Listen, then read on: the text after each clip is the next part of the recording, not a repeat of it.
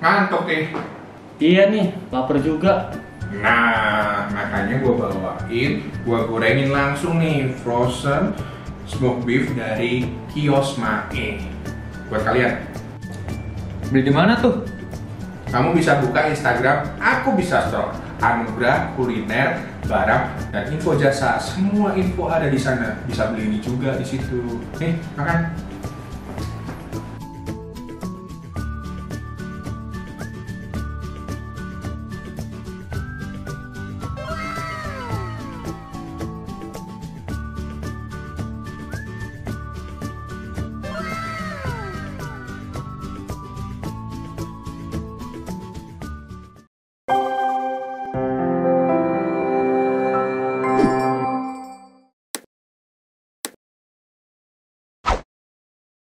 Ya, kembali lagi di Dengar Anugerahnya, podcast by DKM Anugerah. Kali ini kita akan bahas sesuatu yang dekat kaitannya sama kehidupan Kristiani. Bisa dibilang yang bilang memang disiplin rohani, ada yang bilang memang kita itu harus ngambil waktu ini untuk kita menyatakan tawa- ucapan syukur kita sama Tuhan. Nah, sama siapa itu? Kita bakal ngobrol, ngomongin penyembahan ini langsung aja sama seseorang wes yang terlibat pelayanan banyak di GKM Anugerah, bantuin AWM, Anugerah Worship Ministry, bersama dengan Kak Riko. Halo Kak Riko. Halo Dante, halo saudara-saudara semua. Eh, ini kalau yang ikut rutin ibadahnya GKM Anugerah, Kak Riko sempat bahas soal penyembahannya kayak betul ya. Iya. Dan di situ gua cukup apa namanya eh, sangat terus sangat nangkep itu pesannya di khotbah itu. Salah satunya adalah kita ambil waktu. Lu bisa tenangin diri lu aja gitu untuk menyembah Tuhan seperti itu ya kayak. Ya. Itu kalau pribadi nih. Tapi pertanyaan saya menyembah bareng-bareng keluarga gitu memungkinkan nggak sih? Kayaknya lebih gampang menyembah sendiri deh daripada ngajakin anggota keluarga. Iya. Bener nggak sih? Itu menurut saya sih. Oke oke. Sebelumnya mungkin saya mesti katakan bahwa eh, topik atau pembicaraan kita dengan tema penyembahan di dalam keluarga itu sebetulnya tema yang yang susah untuk diterapkan, tapi mudah untuk dibicarakan seperti ini. Mudah dibicarakan Mudah. tapi sulit diterapkan. Betul, betul sekali. Wah, menarik. Tapi itu topik yang penting. Kenapa? Karena saya semakin menyadari bahwa kehidupan kita sebagai orang Kristen tuh nggak ideal. Kita tahu bahwa kita identik dengan penyembahan kepada Allah, tetapi ada masa-masa dalam hidup kita tuh kita nggak punya spontanitas atau keinginan hasrat untuk mau menyembah Tuhan. Jadi eh, saya takut kalau topik ini justru menjadi bumerang yang menyerang saya ataupun juga kita yang membicarakan ini begitu. Tapi sekali lagi ini topik yang penting untuk kita sama-sama cermati, kita bicarakan.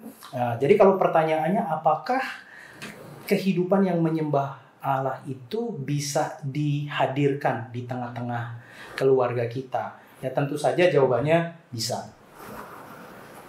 Jawabannya Mungkin bisa. sekali. Dan yang menarik tuh tadi adalah kita akui dulu pertama-tama ini tuh nggak ideal, bener Yep. ya? Pertama aku nyadarnya konteks Jakarta, gimana masing-masing Betul. dari pagi sampai malam itu Sibuknya dengan ketemu waktu ideal aja sulit, betul ya? Betul.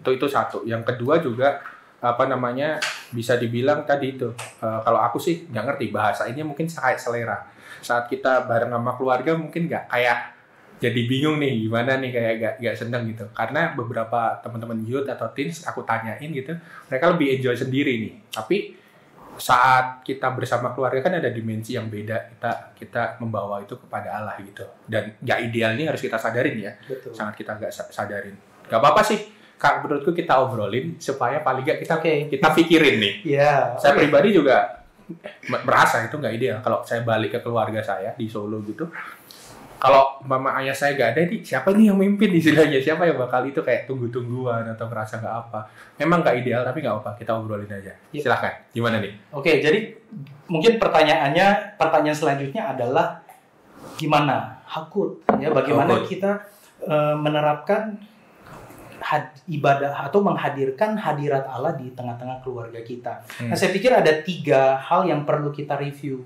Ya, apa kita- tuh tiga hal yang perlu kita cermati ulang. Yang pertama eh, adalah status, status Status. sebagai manusia baru.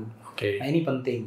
Uh, nanti saya akan jelaskan. Yang kedua adalah actus ya kalau dalam bahasa Latin actus adalah action kalau status adalah being kita Hmm. actus adalah doing ya Uh, artinya bagaimana kita mulai sadar akan dosa-dosa atau karakter lama yang menyulitkan kita atau melumpuhkan kita untuk ibadah bareng sama keluarga. Hmm. Nah, yang ketiga baru ngomongin tentang habitus ya. Jadi Nah. sesuatu yang dilakukan berulang-ulang Ulang-ulang. kalau ini cocok dengan ritme kehidupan keluarga dan ternyata efektif, maka eh, berarti cocok kalau ibadah yang rutin di tengah-tengah keluarga itu bisa dilakukan secara berkesinambungan. Jadi tiga hal yang yang saya pikir kita ini perlu untuk review lagi sebagai orang Kristen. Apakah kita sudah memiliki status sebagai manusia baru?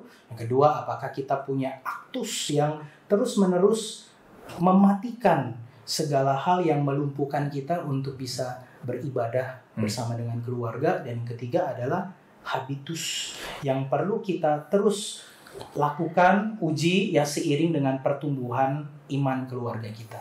Jadi memang perlu diakuin tidak sesimpel itu ya how-how-nya ya. Bagaimana kita harus ngelihat tiga hal itu paling nggak Iya. kita sadarin itu dulu ya. Iya. Kalau yang aku mau coba tanya tuh yang yang tadi tuh yang aktusnya. Itu gimana tuh? Kalau sama keluarga.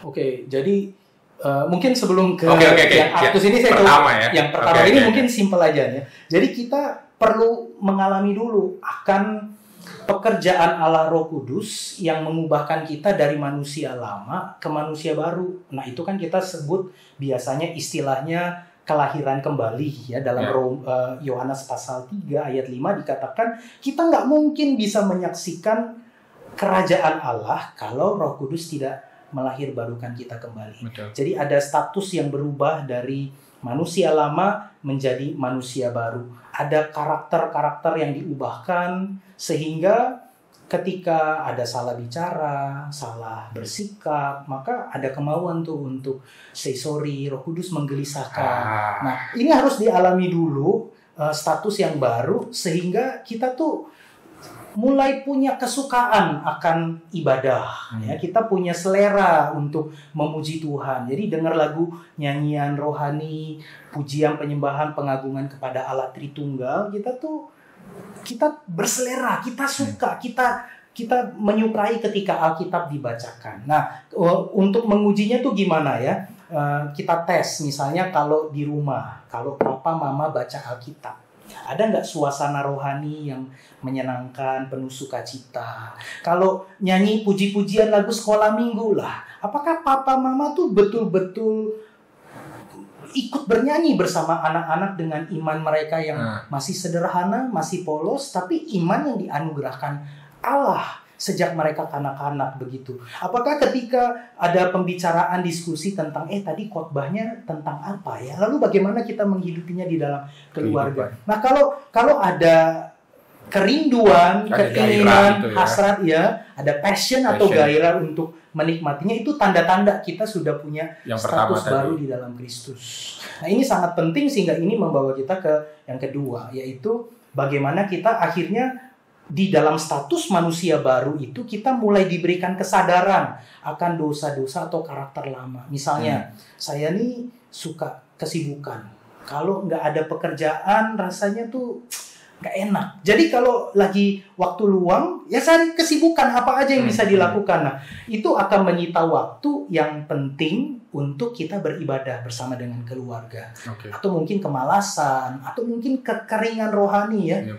Jadi kesadaran-kesadaran inilah yang harus kita jujur buka di hadapan Tuhan, izinkan Roh Kudus masuk untuk mengubahkan. Nah, ini berarti satu proses yang cukup panjang. Uh, Kita mau ngomongin tentang bagaimana menghadirkan ibadah dalam keluarga, tapi misalnya saya sebagai suami, saya kalau ngomong sama istri saya ngomongnya Masih Suka-. Suka nyelkit, menyinggung, eh, sinis. Padahal saya mungkin sama orang lain lebih ramah. Nah, gimana mungkin saya bisa membawa istri saya untuk beribadah menyembah Tuhan? Nah, kesadaran seperti itu perlu untuk kita sadari supaya itu tidak melumpuhkan akan Hmm. kehidupan ibadah kita bersama dengan keluarga. Jadi barrier-barriernya udah selesai dulu nih sebelum kita mulai ya. Iya, kita mesti mulai dari situ. Nggak boleh ada bahasa Jawanya ganjelan-ganjelan hati Betul. nih saat satu anggota keluarga itu. Wah, nggak mudah juga ya. Karena di keluarga sendiri kayak gitu tuh sering banget datang dan pergi. Iya, iya. Makanya, makanya per- pengampunannya perlu terus melimpah Betul. nih. Kayak Mungkin di awal-awal bisa bertahan seminggu Hmm. rutin. Nanti masuk minggu kedua udah mulai jenuh, udah mulai bosen. Lalu kalau ada dosa-dosa yang tidak dimatikan, misalnya Hmm. eh, ini mohon maaf ya kalau ada dosa-dosa kemarahan, Iya. misalnya istri nggak sabar sama suami. Kalau ngomong, kalau marah luar biasa ngerinya. Hmm. Atau is- suami aktif di gereja di satu sisi tapi mengabaikan keluarganya. Bisa Nah, jadi. Hmm, Anak juga sebaliknya Betul. juga bisa juga. betul. Kita terlalu rohana di gereja, di rumah, aduh. kita nggak tahu anak-anak tahu, nggak apa yang mereka tonton, apa yang mereka lihat, mungkin mereka bergumul dengan pornografi, me- mereka bergumul dengan Oh, iya. dosa-dosa lain yang orang tua nggak tahu. Nah, ketika kita ajak mereka untuk yuk kita duduk diam sama-sama di hadapan Tuhan, kita beribadah, kita memulai mengarahkan hati kepada Tuhan, itu bisa tuh langsung langsung tiba-tiba drop Karena masalah suasananya. itu. Iya, karena memang eh, yang tadi status aktusnya itu nggak belum Nggak, dibereskan. nggak nggak nggak nggak beres betul nggak beres dan itu mengakibatkan jadi kayak mungkin simpelnya kayak aduh ngapain sih mbak kita harus doa banget ngapain sih kita harus ibadah gitu ya Iya, jadi hambatannya ada di situ tuh betul Wah, betul. Apalagi Bro Dante mungkin kalau saya bisa sharing pengalaman saya. boleh gitu boleh ya. boleh kok. Eh, di keluarga, saya Hmm. ngalamin waktu saya kecil tuh ada masa-masa di mana saya tuh enjoy banget bisa ibadah dengan keluarga. Papa mama saya aktivis gereja, Hmm. mereka gantian jadi majelis, Hmm. mereka aktif juga di beberapa pelayanan paduan suara, pelayanan eh, kesaksian, melayani jemaat-jemaat, mengunjungi dan sebagainya. Nah, ada masa-masa di mana saya tuh menikmati ibadah karena memang dari kecil orang tua saya sudah mulai membiasakan kami untuk mendengar nama Yesus Hmm. diucapkan, dinyanyikan, menyembah nama Yesus, membaca Alkitab sehingga ketika saya bertumbuh dari SD, SMP saya tuh jadi remaja yang suka baca Alkitab, suka beribadah, suka musik, nyanyian rohani, suka dalam persekutuan-persekutuan. Nah, tetapi ada masa-masa juga di mana saya tuh enak enak dengan kehidupan Seperti ibadah yang yang yang monoton seperti itu Ah. apalagi seiring dengan semakin saya bertambah eh, dewasa saya mulai bisa berdebat dengan orang tua Hmm. ada hal-hal yang saya nggak terima dari sikap mereka Hmm. dari teladan hidup yang buruk sehingga saya pikir kok ini nggak sinkron dengan Hmm. dengan kehidupan ibadah yang selama ini kami lakukan begitu. Nah, masa-masa seperti itu masa-masa yang saya pikir tuh Tuhan izinkan untuk saya eh, alami sehingga di masa sekarang ini saya bisa sadar oh iya kalau saya sendiri tidak mempraktekkan akan kehidupan Kristen yang bisa jadi berkat untuk keluarga, saya akan sulit tuh untuk merangkul mereka, apalagi sebagai kepala keluarga, sebagai pemimpin, saya harus membawa keluarga saya kepada Tuhan. Hmm. Seperti apa yang di dalam Alkitab Yosua mengatakan, aku dan keluargaku, kami memutuskan pada hari ini kami akan beribadah kepada Tuhan. Nah, kondisi-kondisi di mana saya sering kali jadi batu sandungan untuk keluarga itu yang membuat mereka melihat kok sepertinya tidak sinkron. Hmm. Saya seorang hamba Tuhan, Hmm. saya melayani gereja, Di gereja. Tuhan, melayani kaum muda, tetapi di rumah Kok mereka itu? sering kali jadi korban kemarahan saya, Betul, kemalasan saya, sikap saya yang nggak peduli dan dan sebagainya.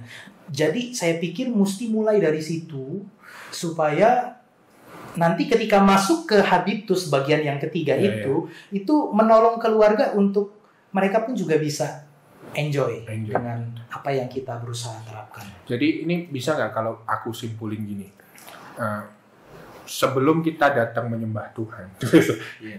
ini harus beres dulu nih. Betul. Kita anggota keluarga kita jangan hanya sekedar, mohon maaf ritual berakal. Betul, betul. Betul nggak? Betul kan? Iya, iya. Nggak boleh sekedar permukaannya Betul, aja nih. betul. Kita kelihatannya rohani, ibadah bisa kumpul, tapi Betul. sebenarnya dalam hatinya masih ada yang belum memaafkan, masih ada benci sama orang tuanya, benci sama anaknya mungkin itu sama aja tidak membawa pada penyembahan yang benar. Iya. Bener gak? Betul betul. Waduh. Apalagi di kalau kalau kita lihat misalnya Tuhan Yesus pun juga sangat jelas ngomongin ini. Di Hmm. dalam Matius 5 misalnya dia ngomong kalau kamu ingin mempersembahkan korban atau ingin beribadah, tapi kamu teringat sesuatu yang nggak beres antara relasimu dengan sesamamu. Hmm. Apakah itu bisa tetanggamu, tapi Hmm. bisa juga istrimu, suamimu, anak-anakmu. Tinggalkan ibadah itu atau korban itu, damai dulu sama dia. Barulah kamu pergi mempersembahkan korban atau barulah beribadah. Wah, ini kita diingatkan lagi nih. Jujur saya yang ngomong yang ngajak ngobrol aja jadi kayak diingatkan lagi udah beres ya lu relasi dia Sama, keluarga. ya tadi yang lu bilang bumerang kan. Eh, Ya ini bumerangnya udah langsung kena nih. Bener sih. Terkadang kita ngejarnya yang permukaan nih. Betul betul. Udah mesbah keluarga belum? Betul, udah doa betul. bareng belum? Udah saat teduh bareng belum? Tapi yang lain bercacaran tuh. Akhirnya membuat ini asumsi ya. Akhirnya buat apa kalau kita nyembah Tuhan tapi kitanya aja masih kayak gini. Iya. Akhirnya membawa kita nggak mau menyembah Tuhan bersama. Mungkin bisa jadi itu masalahnya. Jadi kita nggak mau menyembah bersama-sama. Iya. Wah, pelik ya. Iya. Pelik, pelik. Kalau habitus sendiri gimana? Oke.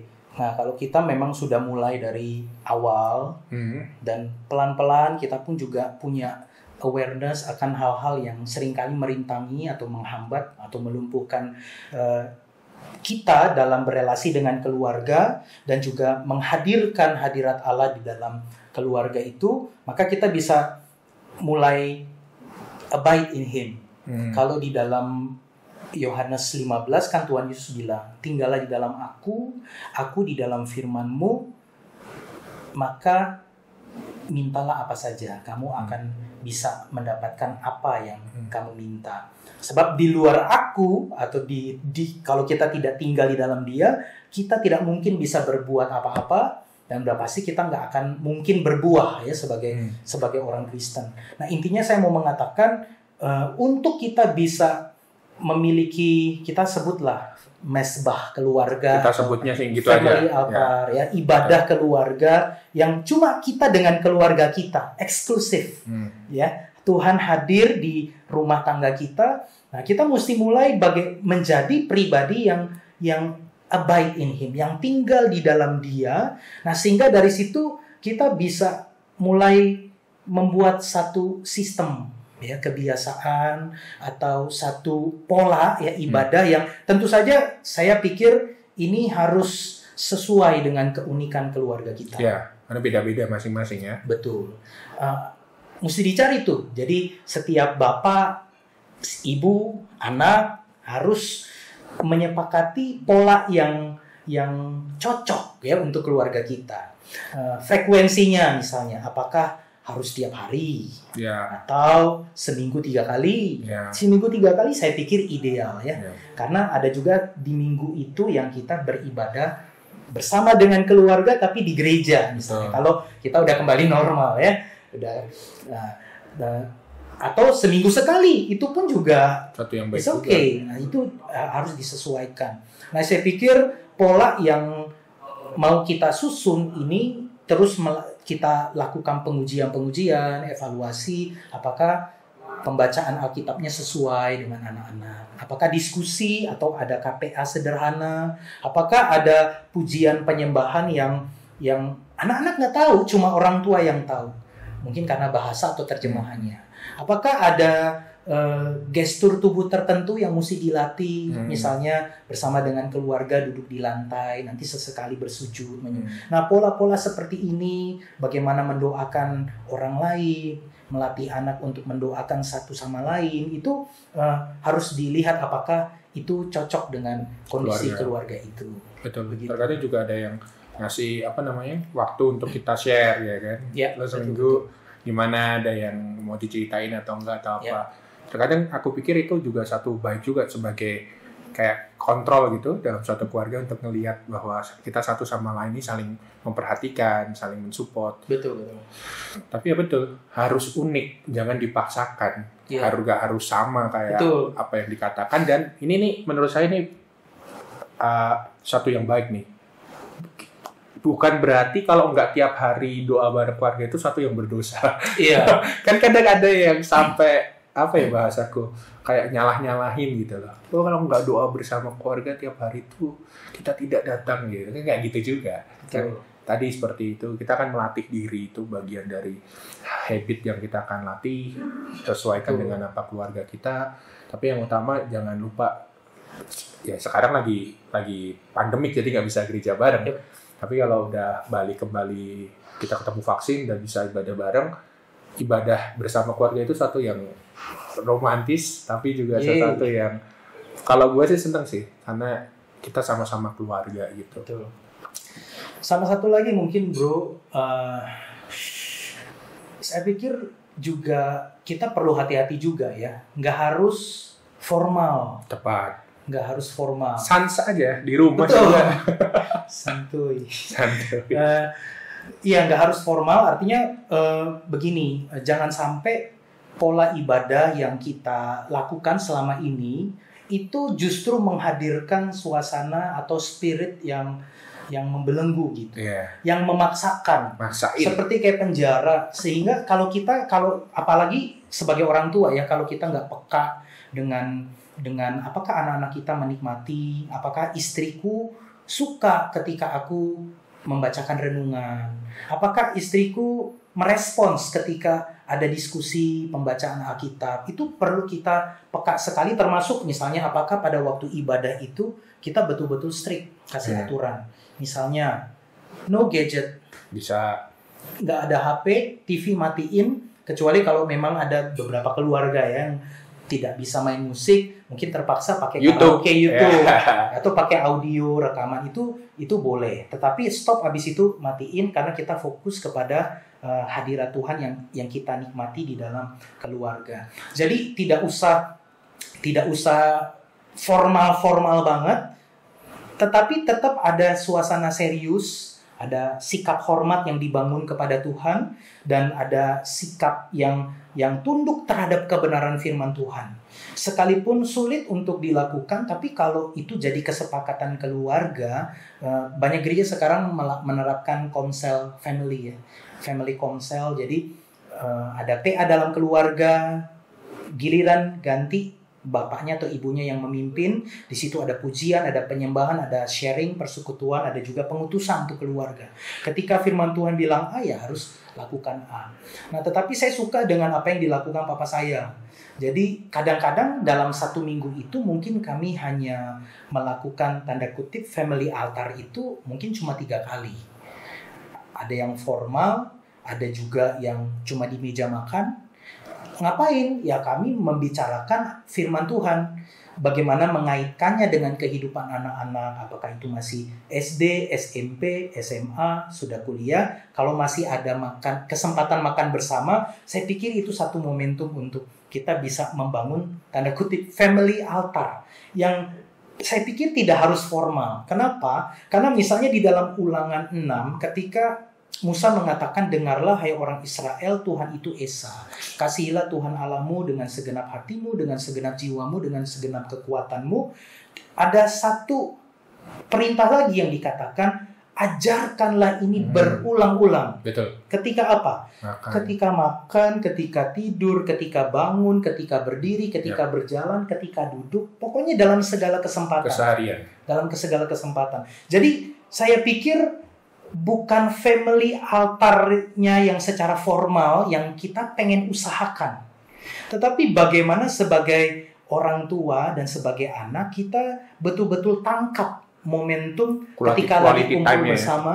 Ya betul quality time. Ketika lagi mungkin lagi sarapan bersama di situ, eh, coba bicarakan firman Allah yang yang yang kita baca, yang kita renungkan baik sebagai suami, istri karena kita juga kan mengembangkan saat teduh pribadi, Bible reading pribadi, doa-doa pribadi. Nah, apa yang kita gumulkan itu, kita pikirkan dan renungkan itu harusnya juga menjadi bagian yang dibicarakan bersama-sama dengan dengan keluarga. Saya pikir ya itu tadi tidak perlu formal seminggu sekali harus ada Alkitab di sini lalu ada gitar lalu ada suasana yang dibangun, lampunya remang-remang, kita duduk diam dua jam, waduh seperti ibadah minggu di gereja. Eh, saya pikir tidak eh, tidak perlu seperti itu, walaupun seperti itu juga bagus ya. Kalau disiplin yang konsisten itu dilakukan, saya pikir akan efektif. Ya betul, suasana yang santai, tapi bukan santai bercandaan, tapi Iya. mem- kita menikmatinya. Aku jadi ingat waktu dulu di Korea Selatan kan sempat di sana itu di sekolah tempat saya ngajar itu kita naik gunung. Tiba-tiba udah malam kita masuk ke shelter untuk istirahat, tapi guru-gurunya diajakin keluar. Cuma buat uh, doa malam gitu sambil baca Alkitab terus nyanyi. Aku gak ngerti bahasanya dong, tapi kan tahu liriknya. Bila aku lihat bintang 8, suruh kayak, kayak itu, wah itu sangat membawa penyembahan banget. Ngeliat wah Tuhan besar banget Tuhan luar biasa banget di gunung nyiptain kayak hal kayak gini. Membawa suatu yang apa ya numinus kalau bahasanya Iya. visualisasi ada tapi suasana Tuhannya itulah yang kayak wah dapat jadi memang tergantung kita bisa manfaatin momen-momen juga ya, menurutku untuk kita bawa Iya. ke beribadah nggak harus nggak harus seperti itulah gitu ya Iya. tapi silahkan dicari keunikan Betul, keluarga masing-masing Coba cari apa yang cocok dengan Betul. keluarga kita. itu tadi juga keren loh kak yang makan bareng itu Iya, sambil rebutan ayam, tapi kita sambil gimana menerapkan kasih Iya. gitu kan mengalah. betul rebutannya langsung bacain kain dan Habel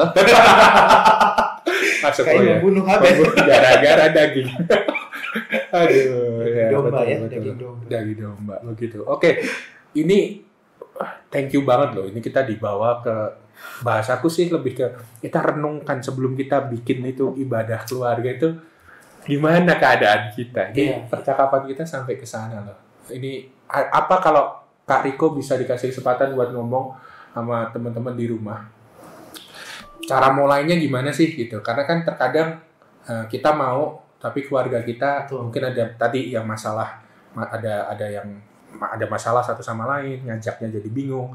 Apa yang harus dimulai pertama kali kita lakukan? Apa sih itu mungkin buat penutup kita hari ini? Oke, seperti yang tadi saya sampaikan, mulailah dari miliki status yang baru di dalam Kristus. Sebab tanpa status sebagai manusia baru, kita tuh susah untuk untuk sadar bahwa saya manusia berdosa, saya nggak punya pengharapan lain selain Kristus. Nggak mungkin saya juga punya kerinduan untuk bisa bersyukur kepada korban Kristus di kayu salib bagi saya itu bagi saya kalau saya manusia mas, masih manusia lama lalu saya menyanyikan terima kasih Yesusku terima kasih. Itu gombal aja pasti. Iya. Nah kalau ini sudah kita alami maka hal-hal yang merintangi itu segala selalu eh, segera bereskan. Pertama bereskan dengan Tuhan dengan jujur. Kita buka Tuhan ini kelemahanku. Tuhan aku suka marah. Tuhan aku ngomongku sini selalu nyelekit. Tuhan aku nggak sabar sama suamiku. Itu bawa ke hadapan Tuhan begitu kita sudah selesai selesai bar- bereskan dengan keluarga kita. Ada relasi-relasi yang perlu dibereskan, say sorry. Kalau ada hal-hal yang perlu untuk dibangun lagi, mulai bangun. Hmm. Nah setelah kesatuan dan relasi itu sudah didapat, barulah kita mulai bisa memikirkan bersama. Yuk kita tiap minggu berapa kali kita duduk diam bersama-sama keluarga. Kita kasih waktu 30 menit aja. 30 menit untuk kita bisa menyembah Tuhan bersama, untuk kita eh, merenungkan firman Tuhan secara singkat bersama. Kalau Bapak dan Ibu susah untuk bisa menjelaskan firman Tuhan, bisa pakai bahan renungan gema. bisa Bisa tiap hari pagi dikirim diskusikan apa sih yang sebetulnya di dibicarakan di gema itu perikop apa, apa yang bisa dipelajari dan apa yang bisa diterapkan bersama. Lalu evaluasi di pertemuan berikutnya apakah ini sudah selesai sudah atau diterapkan. Nah, kalau kebiasaan ini sudah dimulai, saya yakin khususnya bagi para orang tua ya, anak-anak kita mau dikasih gadget, kasih HP, mereka mau berteman dengan siapa saja, zaman semakin Kacau berubah, balau. makin kacau begitu rupa, anak-anak kita sudah kita bangun dari hal yang mendasar. Bagaimana mereka menyukai Tuhan, menyukai ibadah, menyukai me- pembacaan firman Tuhan, sehingga itu akan menjadi modal bagi mereka ketika mereka remaja, ketika mereka pemuda, untuk mereka tetap eh, tangguh ya Tangguh. menjadi pemuda. Oke, mungkin masih bisa jatuh, masih bisa terseret arus dunia, tapi kita sudah memberikan basicnya. Betul. Dan family altar atau ibadah keluarga itu adalah sarana yang Tuhan mau pakai dari zaman dulu, dari ulangan pasal 6 Ya, Shema Israel. sampai hari ini. Masa kita tidak mau Ya. untuk untuk menerapkannya, menghidupinya. Betul. Barang siapa yang kesukaannya firman Tuhan, merenungkannya siang dan malam, ia akan menghasilkan buahnya pada, Pada musim, ah, pada musimnya. Itu betul apa yang dikatakan Kak Riko. Thank you Kak untuk waktunya, Thank you. untuk Saya boleh sharing ini. banget. Senang banget, gue juga belajar. Bumerangnya nyampe. Sama ke gue juga. Ya, ya, Semoga eh, teman-teman yang di rumah dengar anugerahnya ini senang. Dan juga kalau teman-teman mau ada komentar untuk tema apa yang mau kita bawain selanjutnya tulis saja di kolom komentar. Dan kalau kalian mau gabung di kelompok kecil connect tempat kita di gereja kita untuk bisa diskusi sehati ke hati. Contohnya mungkin kayak gini bisa hubungi di nomor berikut ini. Dan jumpa lagi di dengar anugerahnya episode berikutnya. Terima kasih Tuhan berkati. Bye